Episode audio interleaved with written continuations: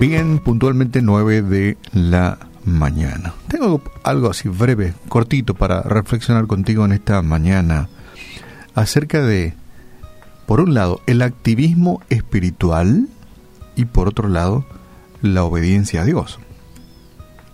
Repito, activismo espiritual.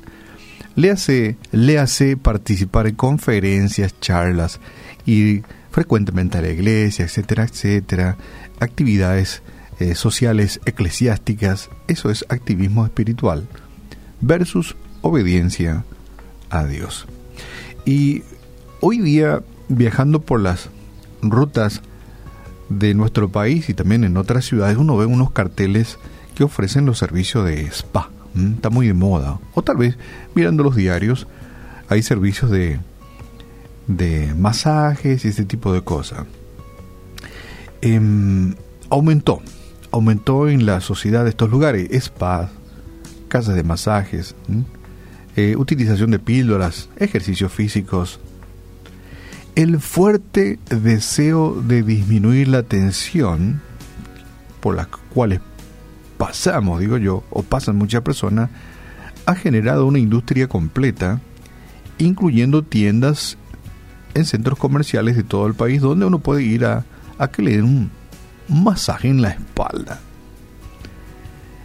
Y leía un informe que decía que aunque la gente paga para que le eliminen el problema de la tensión, masajes, spa, etcétera, etcétera, no están dispuestos a cambiar el estilo de vida el cual le origina la tensión. Y cuando estaba leyendo este artículo que habla de este tema, me llamó mucho la atención esta frase las personas no están dispuestos a cambiar su estilo de vida que le origina estar tensos, estresados, malhumorados.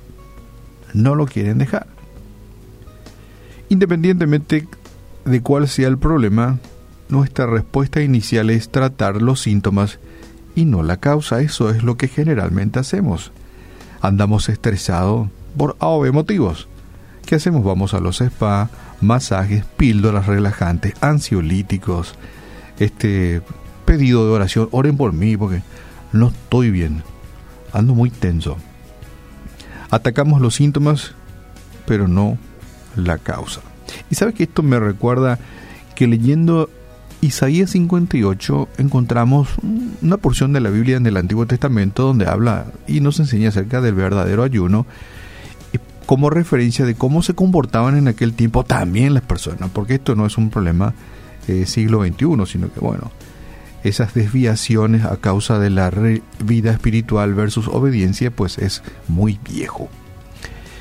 El, pueblo de Dios este, buscaba a Dios diariamente, dice Isaías 52 dice, diariamente me buscan, dice el Señor, diariamente me buscan y están felices de conocer mis caminos como si fueran un pueblo que hace el bien y que no descuida mis leyes. Me piden leyes justas, dice el Señor, y se muestran felices de acercarse a mí, y sin embargo, dicen, y sin embargo, dicen, hay un quiebre, ¿para qué ayunar si Dios no lo sabe? ¿Para qué sacrificarnos si Él no se da cuenta? El día de ayuno lo dedican ustedes a hacer negocios y a explotar a sus trabajadores. El día de ayuno lo pasan en disputas y en peleas y dando golpes criminales con los puños. Esta es la versión que Dios habla hoy. Básicamente hay un pueblo que dice nosotros somos, tenemos vidas religiosas, ayunamos, eh, buscamos eh, hacer llevar adelante tus leyes justas, etcétera, etcétera. Sin embargo, Dios le dice, sin embargo, ustedes no le pagan bien a sus, a sus empleados, eh, son personas violentas, de manera que esto es viejo. La sintomatología y la causa de la sintomatología. ¿Qué significa eso? Nuestra vida religiosa como costumbrismo versus obediencia a Dios. ¿Y Dios qué demanda? Obediencia.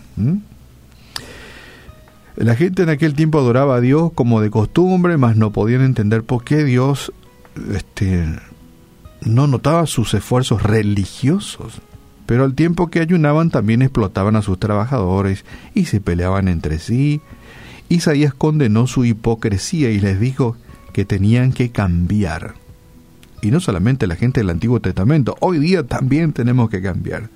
Si ellos liberaban a los oprimidos, compartían con los hambrientos, daban albergue al desamparado, vestían al desnudo, pues iba a ser un cambio realmente radical en su vida, ¿verdad? ¿Mm?